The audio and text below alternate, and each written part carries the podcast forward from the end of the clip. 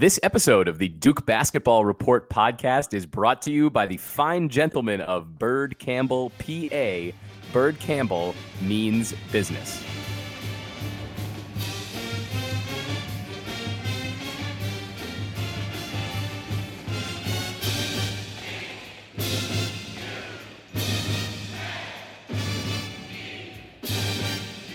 Hello, Duke fans, and welcome to episode 121 of the Duke Basketball Report podcast. This is our July edition. It is Thursday, July 26th, 2018. I am your host, Sam Klein. I'm going to talk about my life shortly, but before I do that, I want to bring in my co-hosts. So first of all, of course, we have Donald Wine, who's in Washington, D.C. Donald, it's been a minute since I saw you, 2 weeks ago at the All-Star game? How you doing, bud? I'm doing good. And it's funny, you saw me in D.C., and I am not in D.C. right now. I am calling in right now for you guys from High West Distillery in Park City, Utah. Why am I in Utah? Well, me and my buddy here from D.C., we flew out here to hang out for the day before driving up to Montana for a good friend's wedding tomorrow. So I am on the road. I have a nice drink in my hand, and I'm feeling great about the basketball season. I love it. I love it. And our other host, of course, is Jason Evans in Atlanta. Jason, hello. Hey, and I'm not going to say anything because I want you to talk about where you are. It is way more interesting what's happened to Sam than anything going on with me right now. Yeah, where are you, Sam? Yeah, so, well, I did say I was with Donald in Washington a couple weeks ago. We met up at the Home Run Derby. I also got to go to the All-Star game, as Donald did the next night. It was a lot of fun. I recommend, if you are a baseball fan and have the opportunity, of course, to attend either of those events in your life, you absolutely should take advantage. But now I am no longer in D.C. I am moved into my apartment here in Durham, the home of the Blue Devils, the Bull City. So I am at Duke now, and orientation for MBA class starts next week. So I am gearing up to be back in school, to be back at Duke, and ready to be, here in person for football and for basketball seasons for the next 2 years. So I'm really psyched. I've gotten to meet a lot of my classmates, a couple of the faculty members here. So it's going to be really cool. I'm very excited. Very excited to be back in Durham and back at Duke. There's so much cool new stuff that opens here. It seems like every time I come back, and I have spent the last few days sort of rediscovering Durham or discovering all the new great things that are going on here. So if you haven't been back to Durham, unless it was very recently, man, you don't know how much things are changing here. So much going on in Durham. I'm excited to be here, but we have a lot of cool stuff to talk about today. It's been, Sam, before we continue, you have to do, I'm giving you your first bit of homework. Okay. As business, I've actually already had to do some homework, but homework okay, from so you. I'm giving you your second bit of homework. Your homework is to send a picture to Jason and I of the couch that we can sleep on when we come down to visit you in Durham. Oh, I bought a lovely queen sleeper sofa. So I can't wait. Not only can you both come, but there's actually room for both of you on the couch if you're into cuddling. There we go. So I will leave that decision to the two of you. And if not, there's plenty of floor space for an air mattress. So yes, I will do that. Awesome. I love you guys. I love you guys. I'm not cuddling with either one of you. I'm sorry. That's fine. That's not going to happen. Jason's all right. Jason's not a cuddler, ladies and gentlemen. You do you. Anyway, we've got a ton of content today because it's been a little bit since our last show. The last time I was with you guys was 2 months ago because I missed our NBA draft wrap up show because I was out and about and couldn't get online that week. But so I did listen in, though. I listened to the whole episode. I really loved it. I appreciated having Sidhu on in my place. I was honored to get his analysis of the draft. And we are actually going to circle back and talk a little bit about some of those NBA guys. But the highlight of the show this week is an interview we did a few days ago with Stephen Pagliuca. Duke fans have probably heard his name in a few different places. So Stephen graduated from Duke in 1977, he played briefly on the basketball team while he was here at Duke. He then began a successful career in private equity investing, which some steps down the road led him to be part of the ownership group of the Boston Celtics. He's been in that role since 2002. And under his leadership, the Celtics they won the 2008 NBA Finals. And of course, we know that his squad is poised to be one of the favorites this year in the Eastern Conference, if not the favorite in the Eastern Conference. And on top of all of that, Duke fans probably remember two of his sons, Joe and Nick, who played at Duke on the basketball team. Joe, of course, graduated in 2007, Nick in only just last year. And both of those guys got to play in Final Fours. So they had a lot of success here in Durham. But I want to get to our interview with Stephen. And then when we're done, we'll go ahead and sort of wrap up our thoughts on that. And then after that, we're going to get into the men's basketball non-conference schedule that Duke put out just today. And then we're going to go around the horn and kind of highlight some of the NBA players that have, recent Blue Devils who are in the NBA, who've had developments over the summer that we just want to check in with. So a lot of topics this week. We won't touch on the upcoming games in Canada, the exhibition games that the Blue Devils are going to play around Toronto in a few weeks. We're going to touch on that in a later episode. We have another cool interview coming soon that we won't get to this week, but I promise you guys will enjoy it. It's with another notable Blue Devil from the past who we also get to talk to. So without further ado, let's hear the interview with Stephen Pagliuca that Jason and Donald did the other day.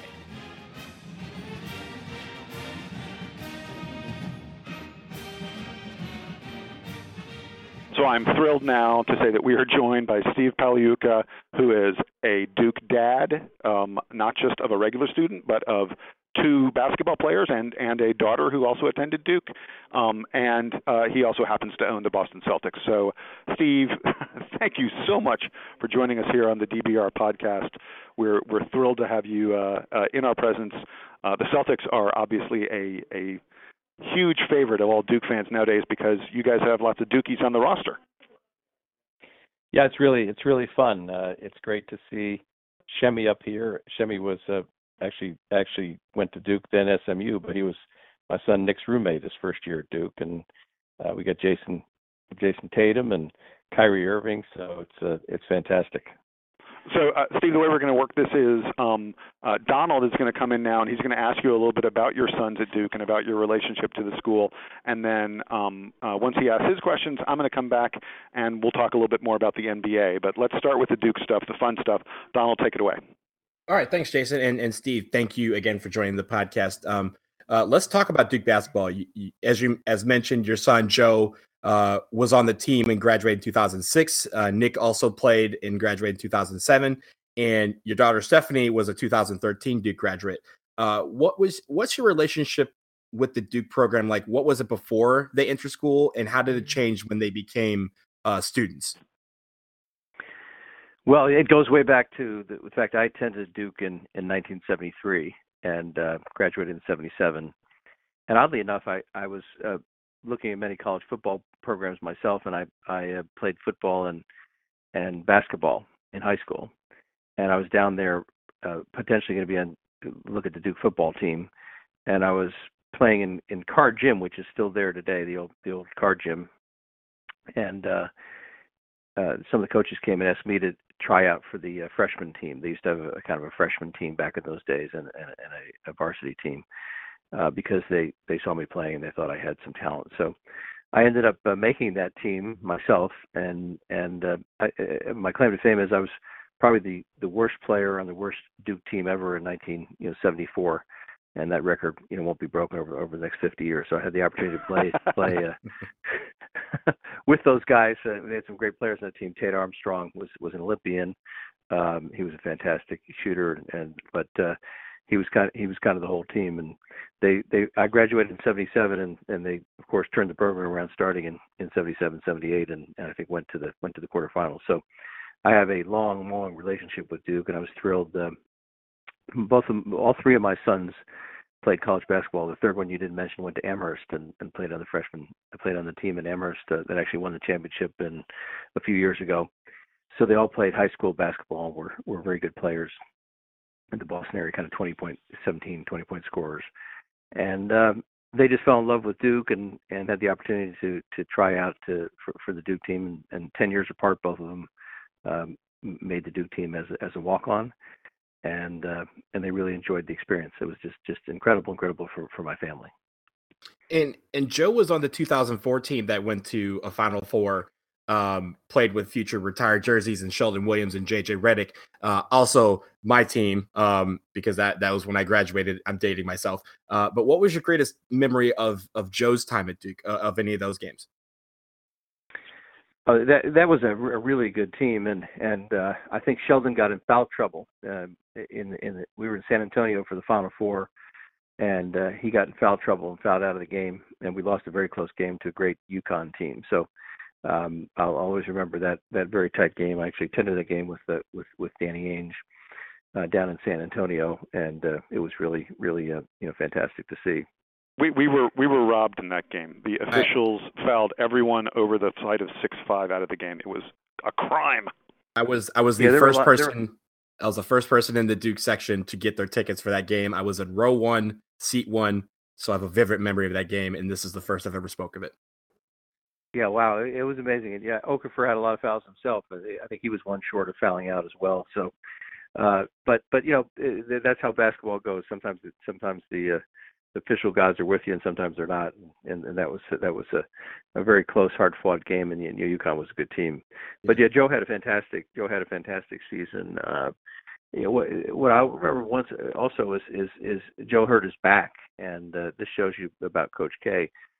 Joe was a bench player and a walk-on player, but he had a discectomy from a back injury sustained in practice, and I remember at the hospital when he came out of the hospital, the first. They handed him right on the gurney. They handed him a cell phone, and it was Coach K calling to check up on him and really pay attention to him. So that just shows you, the kind of level of caring that Coach K has for the players, and that's impressed me then. It's impressed me, it's his whole run at Duke. Yeah, and fast forward to 2015. Nick played on the 2000 on that national championship team. How was that? Watching one of your kids, lift a national championship trophy, get a ring. How was that experience for you as a parent? That was a really incredible experience. Very, very rare to get that. And we had watched the same thing at Amherst with my son, Jesse, as well. So we were fortunate to be at the Division III championship, which Amherst won, and also the Knicks championship. So the whole family was there. Jesse came down from Amherst, and my daughter came, and Joe came, and his wife, and the whole family. And that whole run was incredibly exciting. I remember Julio Okafor. His family was almost like a kind of traveling cheering section, and it was infectious. And the family group bonded together. The team bonded together, and they won some extraordinary games. The game against Wisconsin, which was a fantastic team, was just amazing. Okay, now we've talked about both your kids that played at Duke. This is the part where we get to tell you to pick one. You played at Duke back in the day. I'm sure you've played both of them one-on-one. Two-part question. One, which one is better at one-on-one, and when was the last time you beat any of them at a game of pickup? Wow. I kind of chickened out. I stopped playing them when they were good enough to beat me, which was probably both in their sophomore, junior years in high school. I was doing a lot when Joe went through. But they were different but complementary players. Joe is a pure shooter, and I think he led his team in scoring in high school and threes. And Nick had a little more athleticism and penetration abilities, as well as maybe shoot three. So I think they still play today, and I think it's real close. I think it's kind of 50-50. They're both about the same size. They're kind of clones of each other 10 years apart. So they're almost like twins 10 years apart, and they have a lot of fun playing out there. And now that they have all graduated and moved on, what is your relationship now with the Duke basketball program and the university as a whole? Well, I've been fortunate to, I think 4 years ago, join the Board of Trustees. I was also before that on the undergraduate board and chairman of the undergraduate board. So I've had a long, 25-year, ever since I left the school, relationship with Duke. I showed up at Duke. It's funny, back in the day versus my kids, I grew up in New Jersey and played basketball and football, and I applied to a bunch of colleges. I never went to any college that I was going to go to at that point in time, and you just apply out of a brochure. And I liked the Duke brochure, and I got into a few colleges, and I said, "Gee, it's warm weather down there. It looks like a great place." Just from the brochure, no internet in those days. And I to put myself through school, I worked for a moving company, kind of moving furniture in and out of trucks and driving it across the country or locally. And I was able to get my last job was a truckload going to Florida, and I convinced the guy to not only hire me, but I went with him, and he would drop me off at Duke. So it was a friend of mine's father in high school was the trucker, and my friend was there with me too. And so we rolled up to Duke in a 45-foot giant, tractor trailer moving van, and people thought, "Wow, this is some really wealthy person showing up." All I had was one duffel bag, and went to the back of this truck, pulled out the duffel bag, and they actually slept in the parking lot. But that was my introduction to Duke, and showing up on a moving van and furniture I had loaded to go down to Florida. And ever since the first day there, I've loved Duke. I walked under those arches on West Campus, and ever since the first day I was there, I said, "This is just a great place." And the basketball in the ACC now, but then was just infectious. The ACC was dominant league when I went to school there, and every night when teams came in, it was the students were going crazy. They used to wear the lefty Drizel bald heads and sit across the bench. It's actually probably tamer now than it even was then, when you had 25 people show up with bald heads sitting right behind the coach in Maryland. It was incredible. So really, really great experience. I played for 2 years and sprained my ankle. And in the junior and senior year where I didn't play, I realized I'd be much more likely to be a good accountant than a good basketball player. I studied accounting, but I did back in those days, they had a university-wide one-on-one tournament. And I made it into the finals and actually won it my senior year. And they played the finals at halftime of the Carolina game. So to think of that, in those days, the halftime show was the one-on-one championship at Duke University. And I played in the finals my senior year and won it in 1977. So that was my one basketball accomplishment at Duke. Oh, my God, that's such an awesome story. I had no idea that they did that. They had stopped doing that by the time I got there in the mid-'80s. They need to bring that back. Guys, I think that'd be cool. Yeah, it was a lot of pressure. I remember my junior year, I was kind of arrogant because I had played basketball, so they didn't have a 3-point shot then, but I took all shots from the top of the key, and a guy beat me by driving in. And so my senior year, I started to do the same thing. One of my roommates ran out on the court and said, "Stop doing that!" So you got to win this one. So I drove in and I scored a couple of buckets, and I think the game was to 11. But it was such a defensive struggle that I think I scored 7 or 8 points, and then the team had to come out, so they declared me the victor because I was ahead 8-7, I think, at the time. The team had to come back out in the court, so it was really, really a thrill to play that match at the halftime of Cameron. But I think they're on to better things now. Well, Steve, we're gonna move on from your time at Duke and your relationship with Duke to the NBA, which is obviously what you're really known for now. Talk to me really quickly. So, I mean, you played basketball. You were a really good basketball player, and now you're a team owner. Lifelong dream. And tell us how it happened that you got to own an NBA team. Well, I was very fortunate. I had come to Boston and joined Bain & Company and got into the private equity business and worked my way up in that. And a friend and neighbor in my town, Weston, named Wyc Grousbeck, who's a fantastic guy, called me and said that he had a line in to possibly purchase the Celtics. And at first I thought, boy, that sounds like it's a big challenge. But I loved basketball and I really hit it off with Wyc. And so I came over to his house and he asked me to partner with him and his father to try and buy the Celtics. And within 3 or 4 days I'd agreed and we signed a contract, and then the rest is history. It's been a wonderful partnership, and we brought in many, many more folks in the community. Wyc actually quit his job and became the CEO. I stayed at Bain Capital.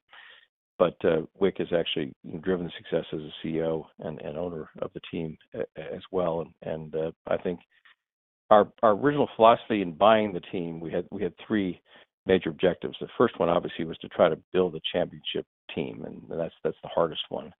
The second, which was more accomplishable, was to make it a better fan experience. So we'd done a study of the stadium and fan amenities, and the previous ownership had not focused as much on that. And so we had a plan to really improve the fan experience, get them closer to the players, closer to the action, more things to the fans. And the third, and maybe most important, was to use the Celtics brand for community development. So we formed something called the Boston Celtics Shamrock Foundation. And I became the president of that foundation. And the ownership group was fantastic. They all joined and donated money. And that was about 15, 16 years ago. And now we've given away millions of dollars to hundreds of kids programs and built technology centers and become a kind of leading force in the community. And our players have jumped in. So those were the kind of the three objectives. And back on the first one, we decided to invest a lot more money in scouting, technology, to try to improve the basketball operations. And the key thing was being able to land Danny Ainge, a former Celtic legend, to kind of lead the program, and Wyc becoming the CEO, and directly, and Rich Gotham, and a bunch of key individuals.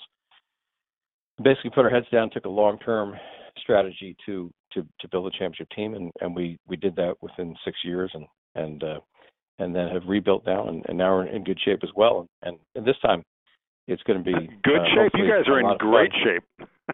Great shape, and I love having three Dukies out there on the Celtics right now. Well, let me ask about Danny Ainge very quickly. Do other owners ever come up to you and say, "You guys are not fair"? It feels like he's playing, three-dimensional chess, and the rest of the league's playing checkers. Are you just amazed at some of the moves he's made to put you guys in? There's no other team in the league.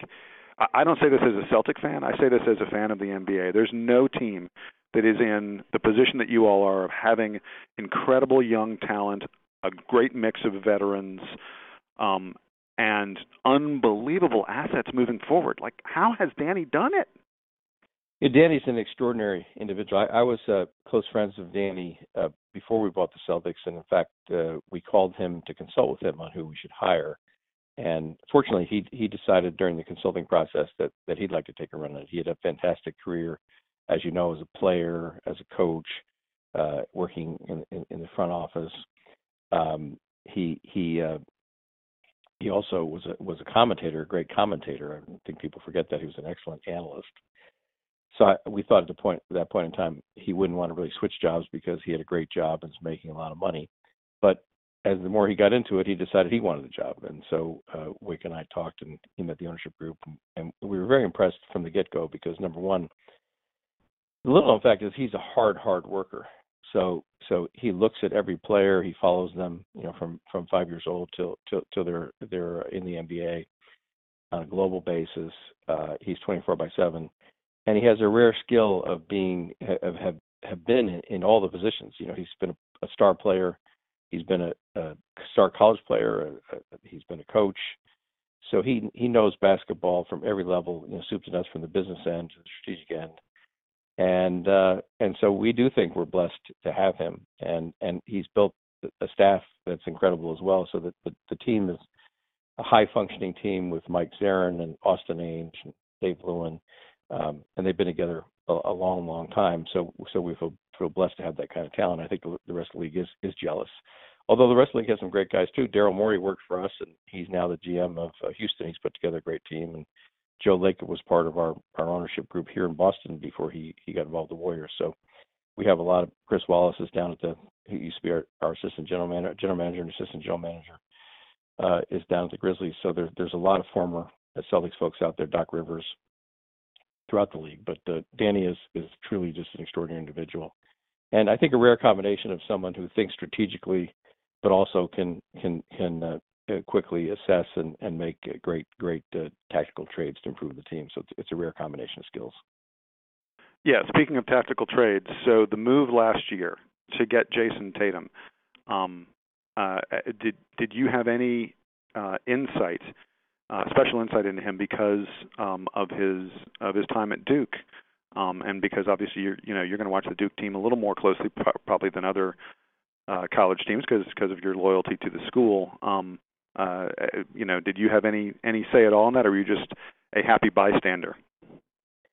You know, it's interesting. Danny is another great skill he has is he talks to everyone, has discussions, and the ownership group of Wyc and myself we're more of a strategic sounding board for him, you know, rather than any kind of specifics on who what players should be picked. But Danny is gets any kind of information he can, and I remember. The first time I ever saw Jason Tatum play was in the blue-white game at Duke. And that blue-white squad probably had 4 or 5 McDonald's All-Americans on it. And I'd seen, games for 25 years down there. But literally I ran out of the gym out of Cameron after that blue-white game. And I called Dean and I said, Danny, there's this kid, Jason Tatum. He looks like Paul Pierce. He looks like a pro, playing at some of the best competition with 5 McDonald's All-Americans. He's head and shoulders above everybody else. I said he's got to be, up there in the top couple, in my opinion, of players that will be in the draft. And Danny said, yes, I've been following him since he's 5 years old. He's incredible. He's one of the best high school players in the world. So Danny knew a lot about Jason and had him on the radar screen from day one, and which is again why I think Danny's so great. He knew all about Jason, but I got to see Jason play for 25 times that year, so every game. And felt like he was a fantastic player in a group of players that were really good that year.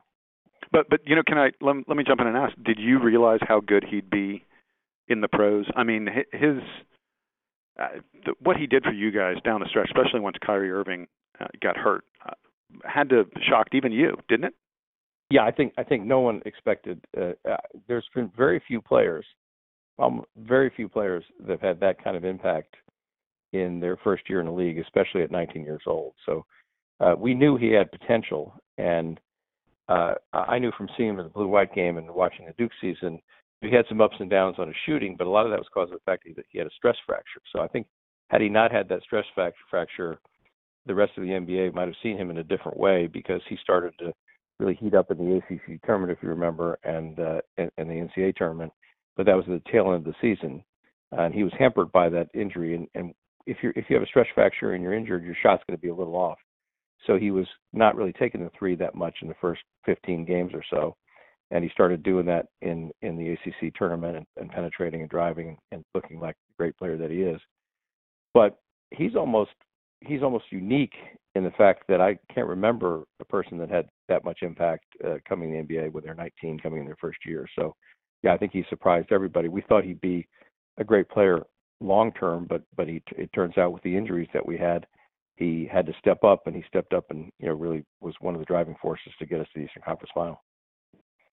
So I want to ask you a little bit, just really quickly, about the NBA and how it's changed since you became an owner. I mean, David Stern was there when you were first an owner, and now we've moved on to Adam Silver.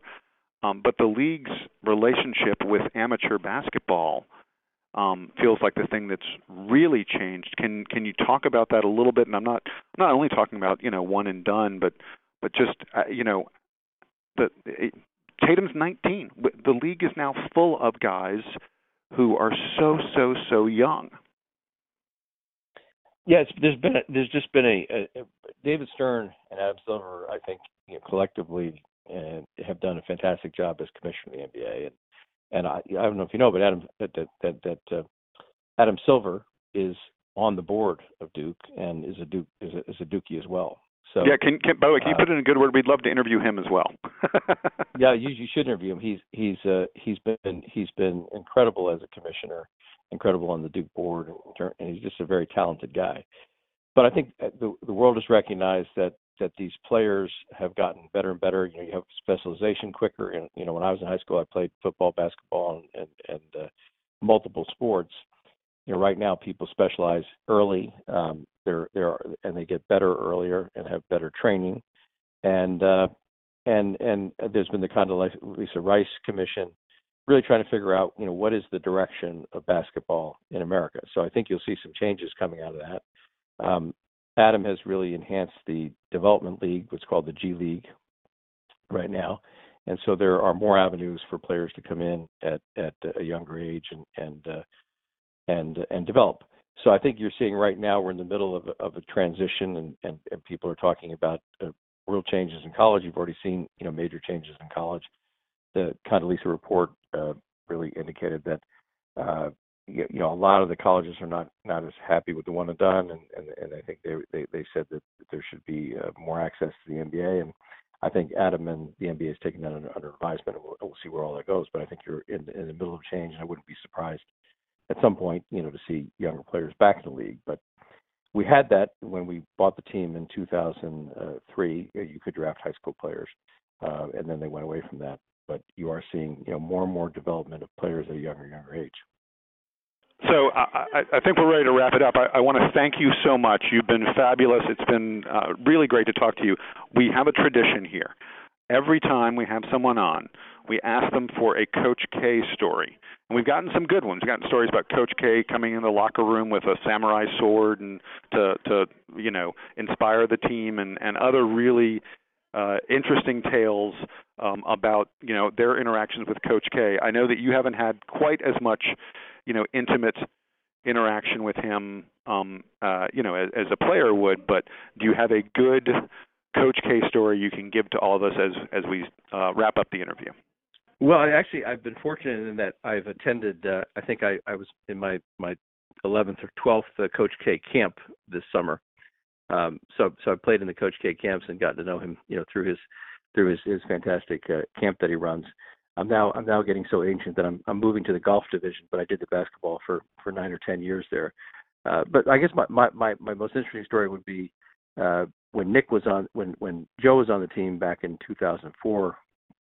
I think the team that went to the Final Four, they had one practice that wasn't going so well, and so I think shortly into the practice, and Joe was a freshman, so he was incredulous when this happened. I think Coach K picked up one of those big garbage cans and threw it out on the court and said, you know, you guys are playing terrible. You don't deserve to wear a Duke uniform, so I'm just canceling practice today. So the team was stunned and, you know, walked off the floor dejectedly. And you're not allowed to practice again until the next day. And I think what they ended up doing was calling all the players at 11:59 at night, and they went in for practice at a little after midnight, I think, to be responsive to the rules.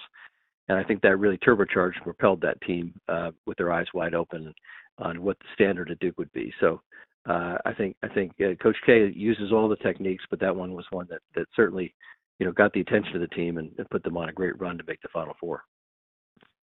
Well, Steve, thanks for sharing that with us, and thanks again for joining us here on the Duke Basketball Report podcast. Great insight, and again, congratulations on the success of your family, your kids, the success of the Boston Celtics, both in the past and very much in the future. We will all be watching. Can't wait to see what Kyrie and Jason Tatum do together this coming year. Oh, and you know what? I just remembered. I have to ask you, because Duke fans everywhere wonder about this. If, when the day comes that Coach K retires and leaves, how will you feel if Brad Stevens, you know, talks about or thinks about coming to take Coach K's place at Duke? Look, I you know, the funny thing is I bleed green and blue and love both of those guys. And I can't imagine a world without Coach K left. I think he's still going strong, And so I think they'll both have huge careers at their respective institutions. You know, the interesting is one thing that Coach K has always taught is that the best thing in life is being part of something, which you guys are too, part of something bigger than yourself.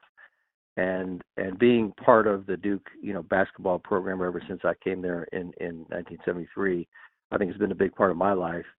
And, you know, one of the most fulfilling things, seeing my kids go there, seeing the success that the Duke kids have come in the NBA and business, and Coach K's success, and Duke University as a whole. So it's been a big part of my life. And I've been fortunate because I had the trifecta. I was able to be part of an organization at Bain Capital that's done the same thing, and part of the Boston Celtics. So I couldn't be happier. And now it's kind of all melding together with having Kyrie up here and Tatum being such a star. It's just we couldn't be in a better place. So I'm excited about 2018, excited as I've ever been. And maybe I'll even come out of retirement off the golf course and do the basketball again next year. I feel so good about it. Sounds good to us. Steve, again, thank you so much. Great interview. We appreciate it, sir. All right. Great to be here. Bye-bye.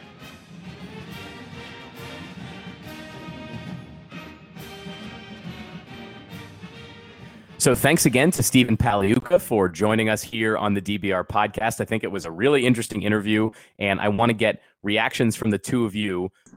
So from your talk. So Donald, why don't you take it first? What was your take on the interview? Was there anything that stood out that Stephen shared with us?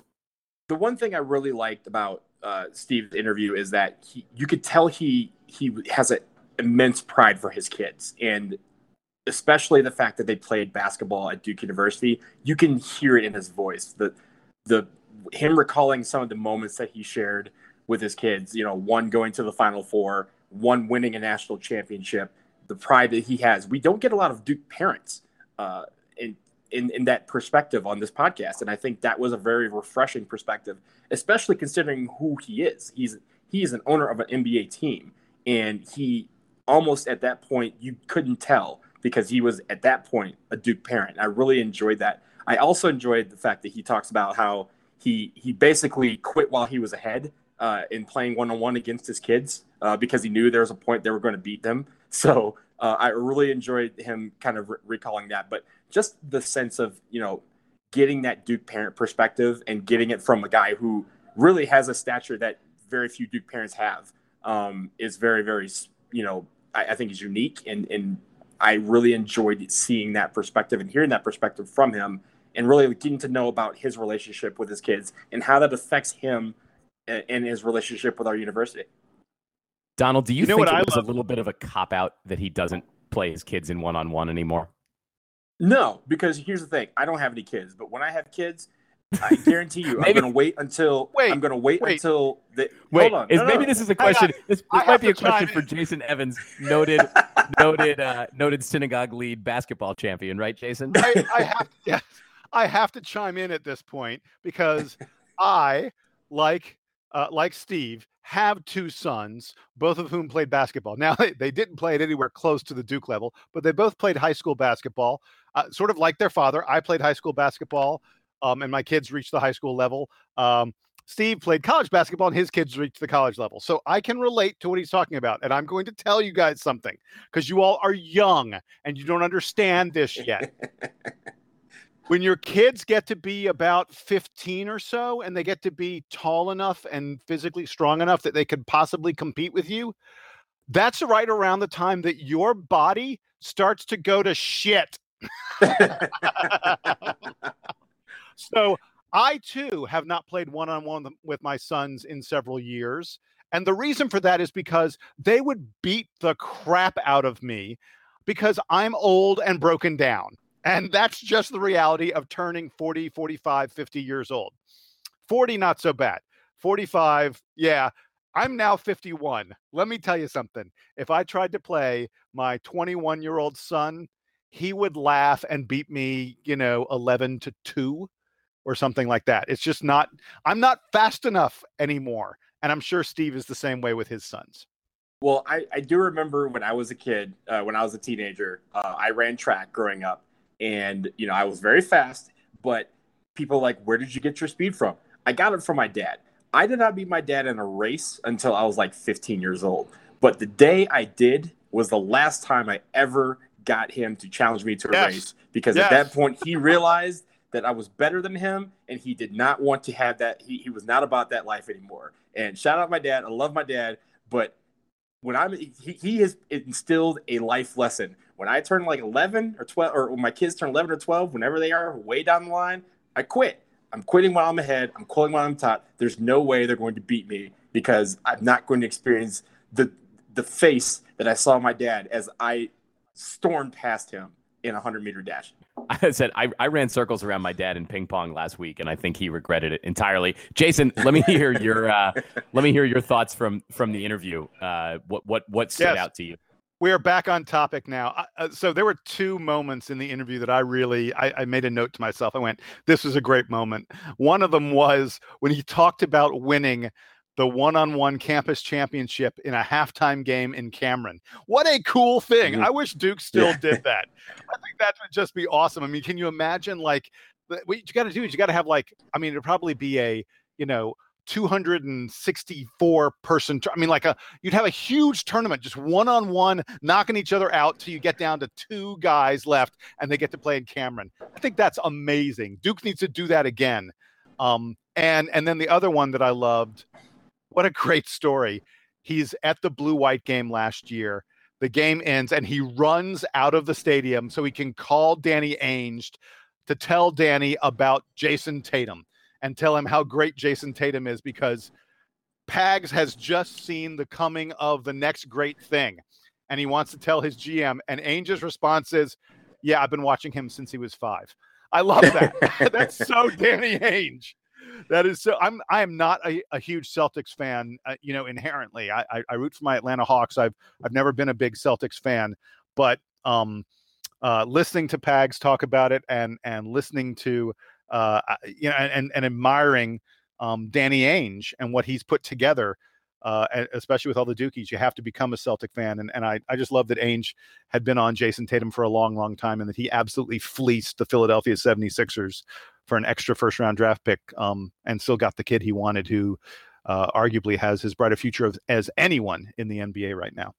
He mentioned when he was talking about the Dukies on the team, he was talking about Kyrie, he was talking about Jason Tatum, and he was talking about Semi Ojeleye, who obviously we all know transferred out and finished his career at SMU. But I think that's important because he is following the mentality of once a Dookie, always a Dookie, and I think that's something that is forgotten sometimes among our fan base. I thought it was very important that he mentioned Semi along the lines of Kyrie and Jason as Duke family that were on the Celtics, and he was proud of that. I think that's really important. Yeah, I thought that was an interesting note. And when we were thinking about this interview, you know, I was, you know, the three of us were kind of batting questions around and stuff. And I thought, well, I guess we should say that he has three Duke guys on the team, even though, you know, Duke basketball isn't gonna promote Shemmy Ojeleye in all the Duke Blue Planet stuff anymore since he transferred away. But you know, he's still in some way a part of the family, because he was at Duke and you know, knows all those guys, was obviously friends with Nick. So yeah, I thought that was cool, and I thought all the stories were fun. So thanks again to Stephen and to you guys for conducting that interview.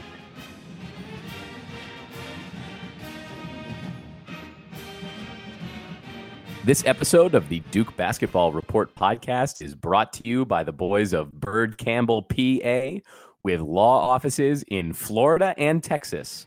Bird Campbell means business.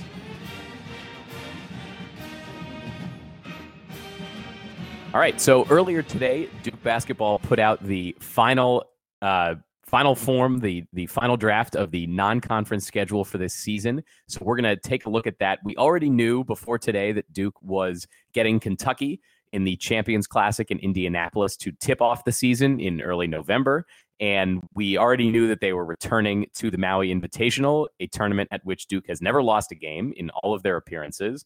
And we also knew that they were going to be hosting Indiana in the ACC Big Ten Challenge. We did not know the rest of the schedule, and so the additions today included, I think, highlighted by a Veterans Day game against West Point, Coach K's alma mater, of course, on November 11th, and then other home games against Stetson, Hartford, Yale, and Princeton throughout the end of November and December.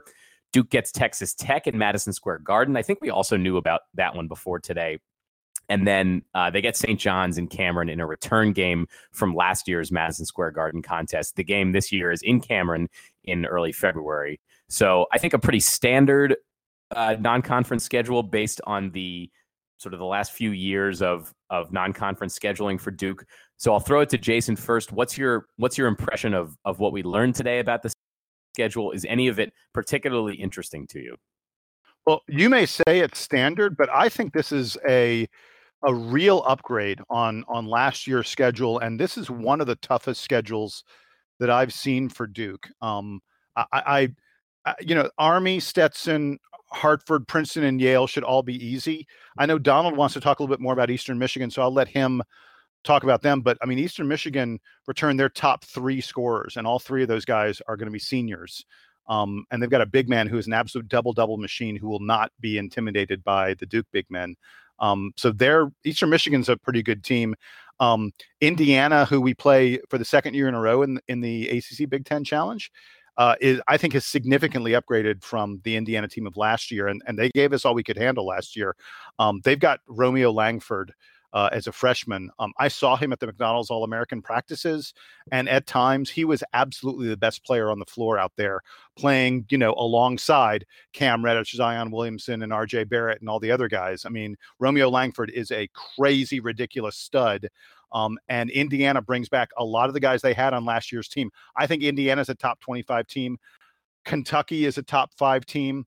And then the Maui field is really going to be tough. Our first round matchup against San Diego State. San Diego State is another team that I think may be on the fringe of the top 25.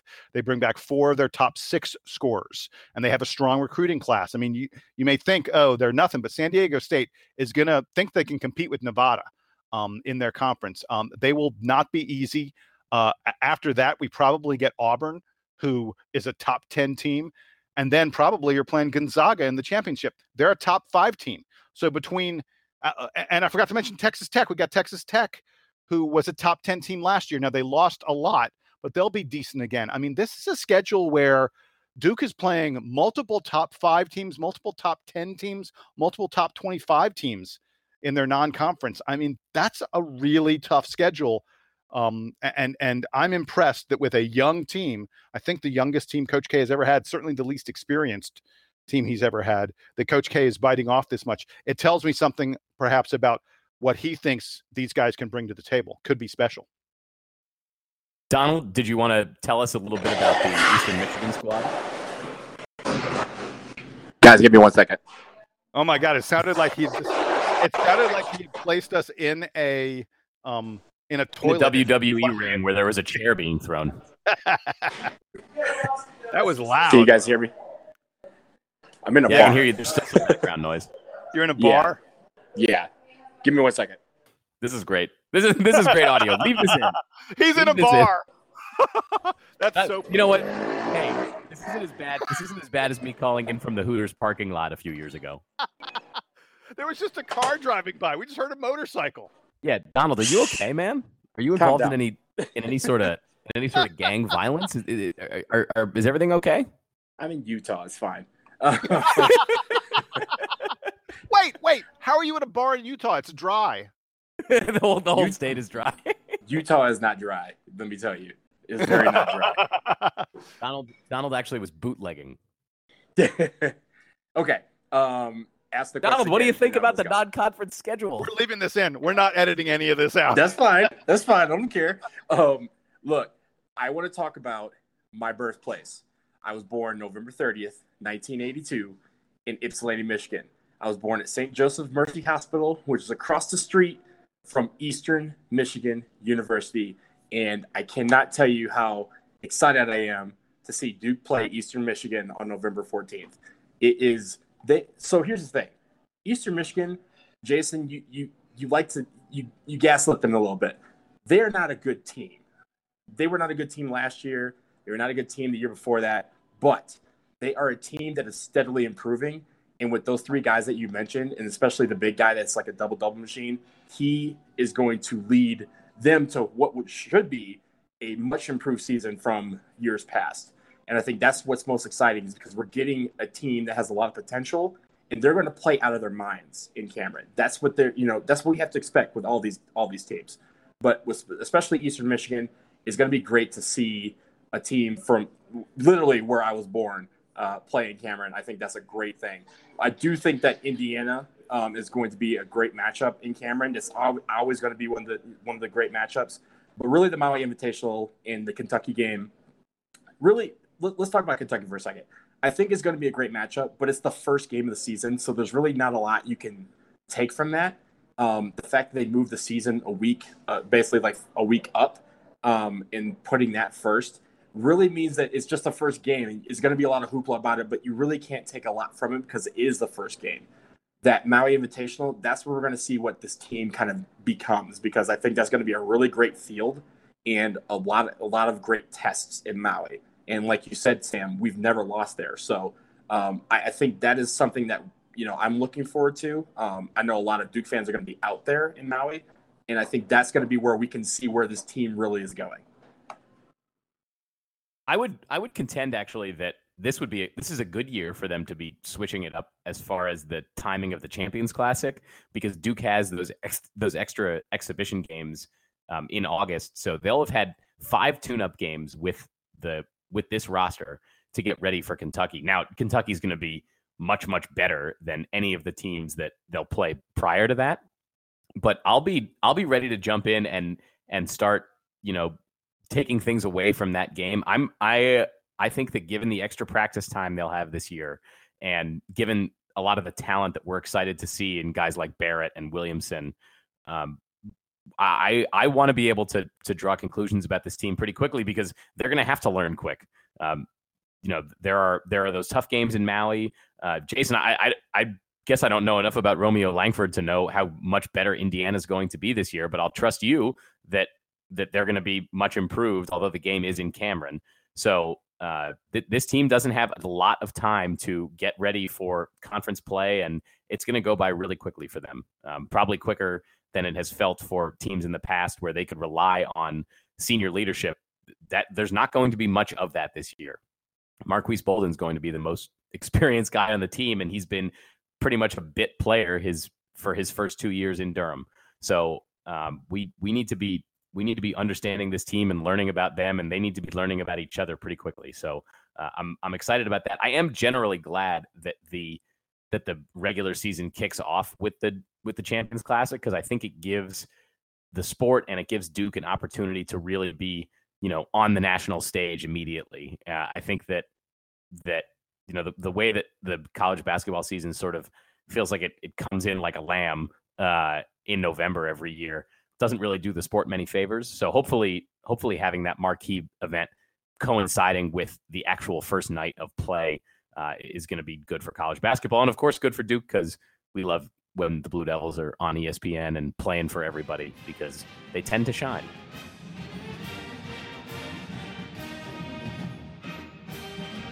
Let's go around the horn now and talk about some NBA news. There's a lot of former Blue Devils who got to play in Summer League this year, and a couple others who signed some new contracts. So I wanted to touch on a few of those and get your guys', Jason and Donald, your reactions to some of the Blue Devil in the NBA news from over the summer. So I want to start with Grayson Allen, who, as you all may recall, was drafted by the Utah Jazz last month. Had a pretty great summer league run, although the headlines were unfortunately dominated by a little scuffle that he had with former Oklahoma guard Trey Young. Donald, did you get to see Grayson Allen's summer league play at all? And do you think that the Jazz got a steal with their 21st pick in the draft? I think they did. And here's the thing about summer league that has really improved over the last few years, is that it is now something that people put their eyeballs on. I mean, it used to be 2 years ago, they were in high school gyms in Vegas, and it was barely on NBA TV, and people were like, oh, you can't really take much from this. Now they're in the Thomas & Mack Center. They're in the Utah's arena, where there's sold out crowds, and people are coming to see these rookies play, some guys make their mark on the team. And what it does is it gives kind of an elevated boost as to what you might be able to expect from the regular season. And I think with Grayson Allen, you can see that he's going to be a guy that they can count on down the stretch. I'm not sure if there's a lot that you could take from summer league in the sense of, is he up to NBA caliber yet? No, he's not going to be. He just got there. But I think by the time training camp starts, this will be an opportunity for him to really look at tape and say, hey, I can compete in the NBA. I can be a star in the NBA. And if he comes in with that mindset, the Utah Jazz are better for it. I mean, we've known that he's physically capable of handling the NBA. It's a matter of putting it all together for him, and I think that, you know, that showed in his summer league performance. Just lightning fast, I just want to mention about Grayson. We should note that as a senior, as a guy who just graduated, he was actually older than most of the guys he was playing with in summer league. I don't say this to put him down or anything like that. He had a really good summer league, and I think he is going to be a contributor at the NBA level, which is, you know, great for him. And I think Utah did get a really good pick when they picked him up. But let's just remember in summer league that he was playing against a lot of guys who were 19, maybe 20, and Grayson's 22, I think. So, you know, just wanted to point that out. All right. A grain of salt has been noted. Jason, tell me about your impressions of the limited performance we got to see from Marvin Bagley. Unfortunately, his summer league time was cut short by an injury, but he was sort of up and down in the couple games that we saw from him. What do you make of his brief summer league tenure with the Kings? Well, like you guys were saying, I mean, you should never try and read too much into summer league. There are guys who excel in summer league who end up not being players very much, and there are guys who don't do well in summer league who then end up being really good. That said, I think the Kings probably had hoped that Marvin Bagley would be a little bit better than he was in summer league. As you mentioned, he injured his pelvic bone. That's his butt. He was a pain in the rear. So he only got to play in 4 games. In one of those 4 games, he only had 2 shot attempts in 29 minutes.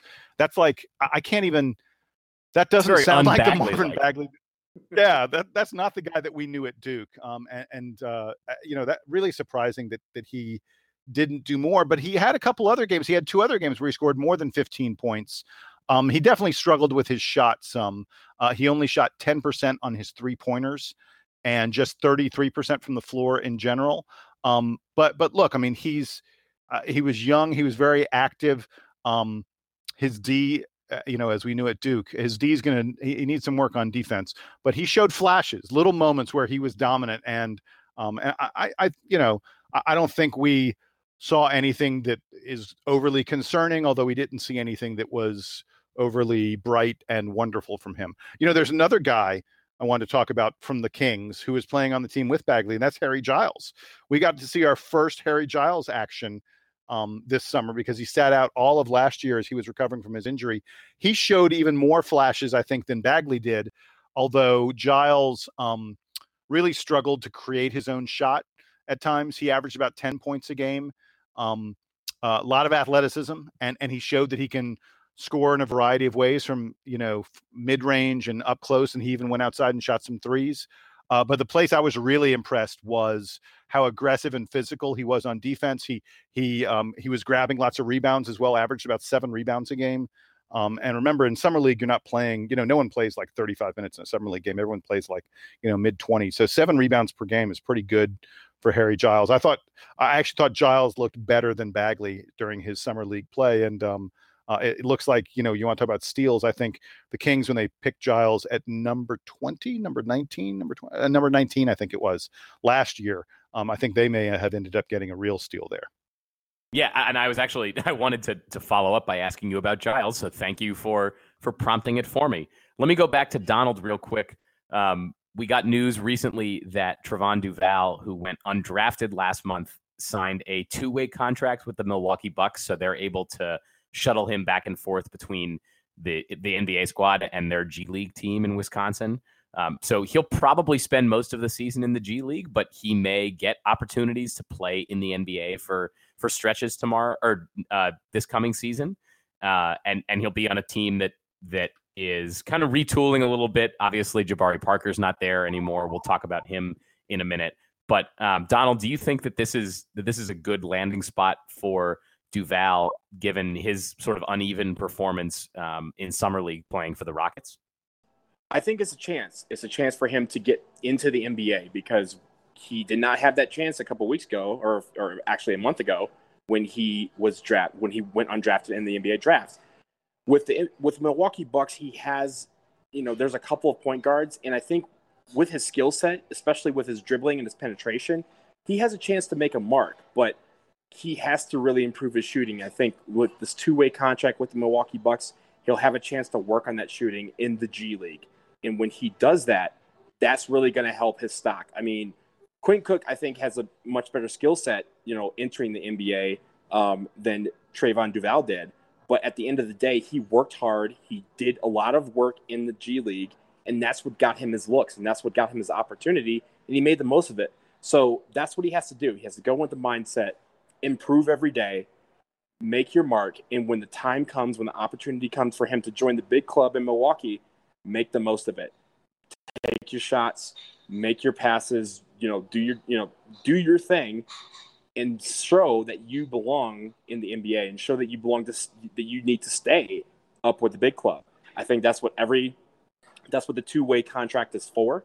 And I think in the end of the day, he needs to really accept this and say, this is my opportunity to get into the NBA. This is how I have to do it. Let's go ahead and do it. I'm curious to find out if Milwaukee has a shooting coach that's going to be helping Duval sort of develop his shot, and hopefully that'll ease his transition and make it more likely that he is able to succeed at the next level. So we'll be looking out for that. And then finally, Jason, I wanted to come back to you.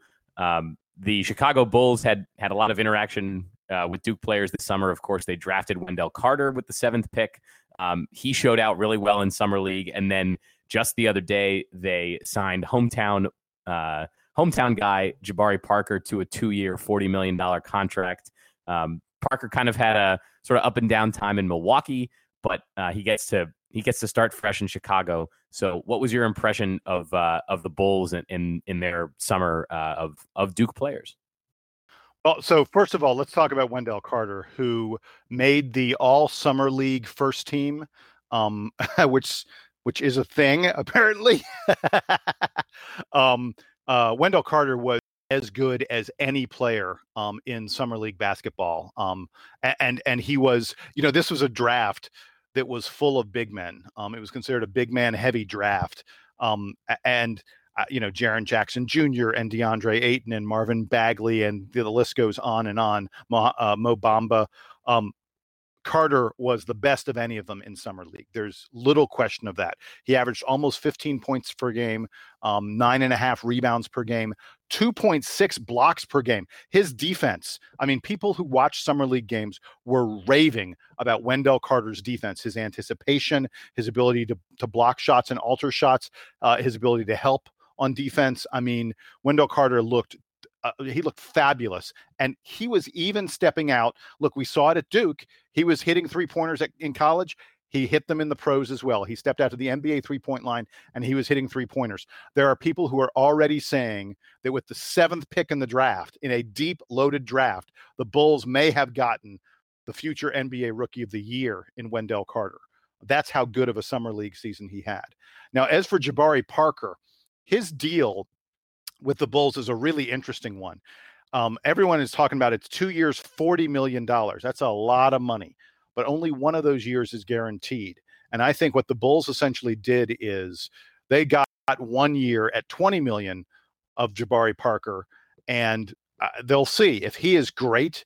If he has a really fabulous season, maybe they pick up that option, but I think it's pretty likely that they will let him go because they're going to want cap space next summer. Next summer is the summer of the free agent. Everybody and their brother are going to be free agents next summer. LeBron James won't be, but a lot of other guys will be. And teams have tons of cap space, and there's going to be a lot of bidding for high-profile free agents. And the other thing I wanted to mention about Jabari Parker, and by the way, congrats to him on getting paid. Even if it ends up only being 1 year, $20 million, you're set for life. Boom, immediately. $20 million, that's a crazy amount of money. I would take 1/10 of that and gladly sit back and enjoy myself. So way to go, Jabari.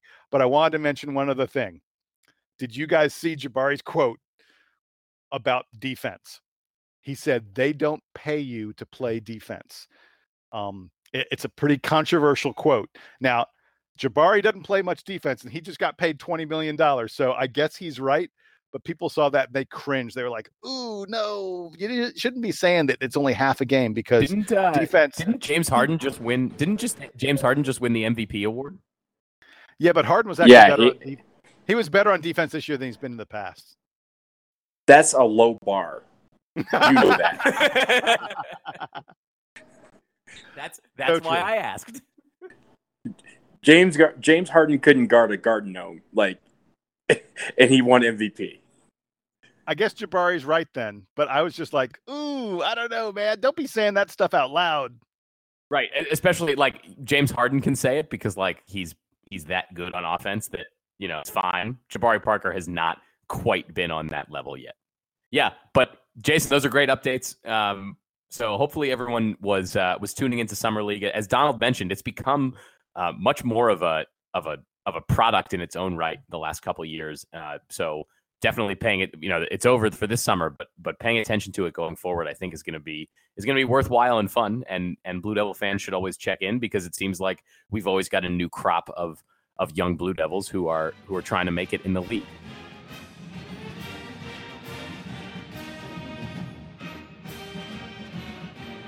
So we'll wrap up this episode with our parting shots, as we often do. We don't have players of the week, of course, because we didn't have any games this week. There were no Duke games this week, but there will be some coming up. Wendell Carter was the player of the week. All right, Wendell Carter, player of the week. I agree. Great job in Summer League. We will have players of the week coming back very soon, much sooner than we usually do, because we do have games coming up in a few weeks. But Donald, I'll go to you first for your parting shot from your bootlegging operation out there in Salt Lake City. It's a great operation. Don't knock it until you try it. With my parting shot, I want to talk about LeBron James. And if you have been living under a rock or you're living in Jupiter, not Florida, the planet, LeBron James signed with the Los Angeles Lakers, guys. And it's been a big deal because a lot of players have decided that because LeBron is on the Lakers is now a destination. And he has been creating what they are calling the LeBron super team. Now, is this really a super team? I don't think so, because we're not talking about the big name free agents of 2018 signing with the Lakers. Paul George, who has literally been on OKC Thunder all year talking about going to the Lakers, re-signed with OKC. Kawhi Leonard, who has said, I want to go to the Lakers, is now in Toronto and now needs to stamp his passport and pay those taxes. You know, those type of guys aren't going to the Lakers right now. Now, does this shift the balance of power in the West? No, it doesn't. There's still one team. It's Golden State. Golden State, somehow, the two-time NBA champions, 3 out of the last 4 years, got better by adding DeMarcus Cousins for basically a ham sandwich.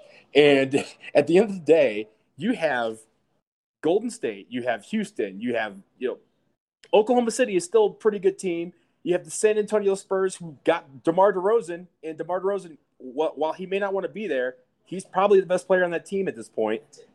You have these guys, you have these teams coming out here, and the Lakers really need to assert themselves if they're going to be, quote-unquote, one of these super teams. So the whole super team talk with the L.A. Lakers changing the shifting the balance of power in the West, I just don't see it, guys. And hopefully, I mean, LeBron is LeBron, but I think his streak of 8 straight NBA Finals is about to end. Hey, you know what? LeBron went back to the Cavs, who had nobody. And, you know, I mean, they had Kyrie for a little bit, but even without Kyrie last year, LeBron still dragged them to the Finals. So I am a LeBron believer. I don't think that he's going to be able to get past Golden State. Just because we know how loaded that team is, but don't count out LeBron. That's my general take is that he is capable of superhuman let's feats, be clear. So. I never count out LeBron. I think LeBron's one of the greatest players of all time. I just count out the Lakers. That's it. Well, so, and I think that's fair. Hang on. So let me say this, 2 things about it. The first one is there's no question that LeBron James is in a better situation right now than he was 2 months ago. His teammates.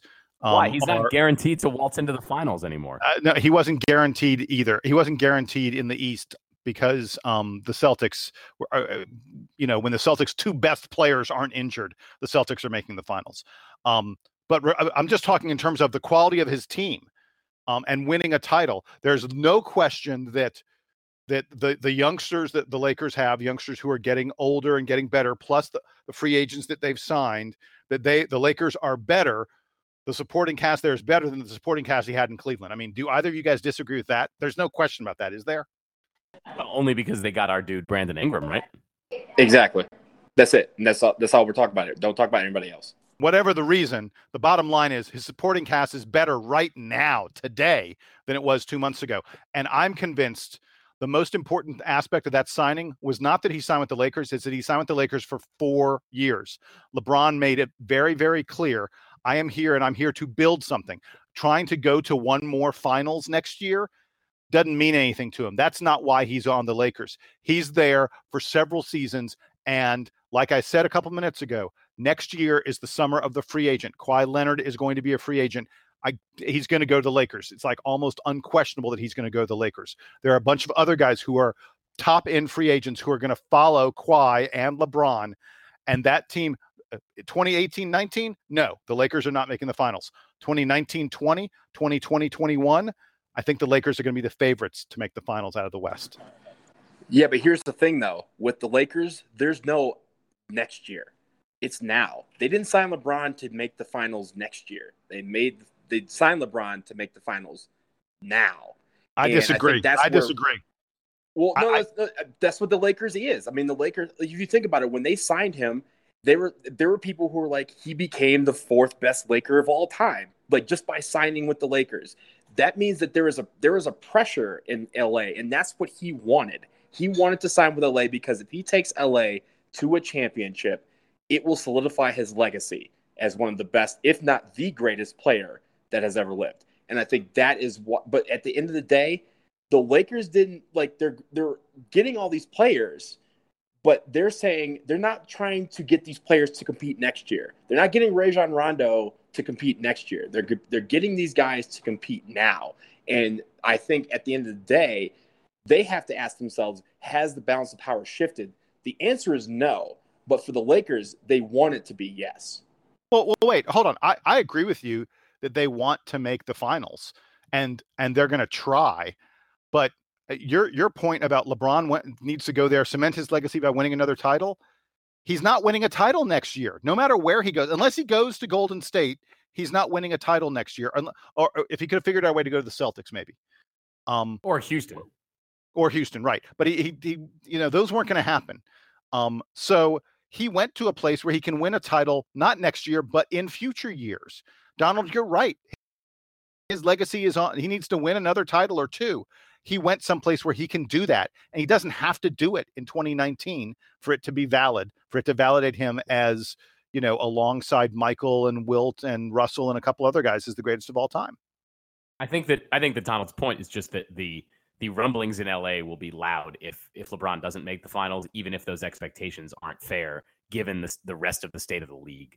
And that's just a function of being the Lakers and being, you know, one of arguably the most successful franchise in NBA history. So, but we'll see how all that works out. Jason, I wanted to go to you for your parting shot. I know we're running long here today. Yeah. Sorry. So for my parting shot, we're staying on an NBA theme. You know, I'm going to say something that's pretty obvious, but I looked up some stats and I looked into it a little bit. So what the hell, I'm going to talk about it anyway. Dukies in the NBA. Duke had a reputation for a long time as a school that did not produce good pros. And let's be honest, the reputation was well-deserved. I mean, Danny Ferry, Bobby Hurley, Christian Laettner had disappointing careers. I know injuries played a huge role in that, but they had disappointing careers. If you're the team that drafted Danny Ferry, Bobby Hurley, Christian Laettner, who arguably were the three best Dukies over the, you know, late 80s, early 90s, your draft did not go well for you. And immediately after that, Cherokee Parks and Trajan Langdon were lottery picks, who really did very little in the league. Trajan only lasted 3 years. William Avery was picked one pick outside the lottery. He basically was a lottery pick. He didn't even last 3 years. Jay Williams had the motorcycle injury. Duke's reputation as a team that didn't produce good pros was well-deserved. That reputation is now ancient history, my friends. Last season, there were 19 different Duke players who played in a regular season NBA game. And that doesn't count Emile Jefferson, who was on the Timberwolves roster for several weeks and didn't play, or Seth Curry and Harry Giles, who are both on rosters getting paid but couldn't play because of injury. Only Kentucky had more players in the league last year than Duke. And Kentucky, we're coming for you because we're adding at least four more guys this year, 3 first-rounders plus Gary Trent. And Trevon, as we mentioned, is on a two-way deal. He's got a chance to play in the league as well. And it's not like we got a lot of guys who are about to retire. JJ Redick is still going strong. Luol Deng has 2 more years of a big money contract. You know, Josh McRoberts, Jahlil Okafor, Marshall Plumlee, those guys are looking for teams at this point. But for the most part, Duke is doing nothing but adding new guys every year. So next year, at a bare minimum next year, there will be 15 of the 30 teams in the league. Half the league will have a Duke player on their roster. And if you root for the Celtics, the Bulls, the Lakers, the Kings, or the Trailblazers, you will have at least 2 Dukies on your team. A lot of these teams are being built around Duke players. And this is the point I wanted to make here. I think it is good for Duke and our combating of the hate. We talk a lot about how everyone hates Duke. It's good for Duke that we have guys succeeding in the NBA because I think that combats the hate a little bit. Think about this.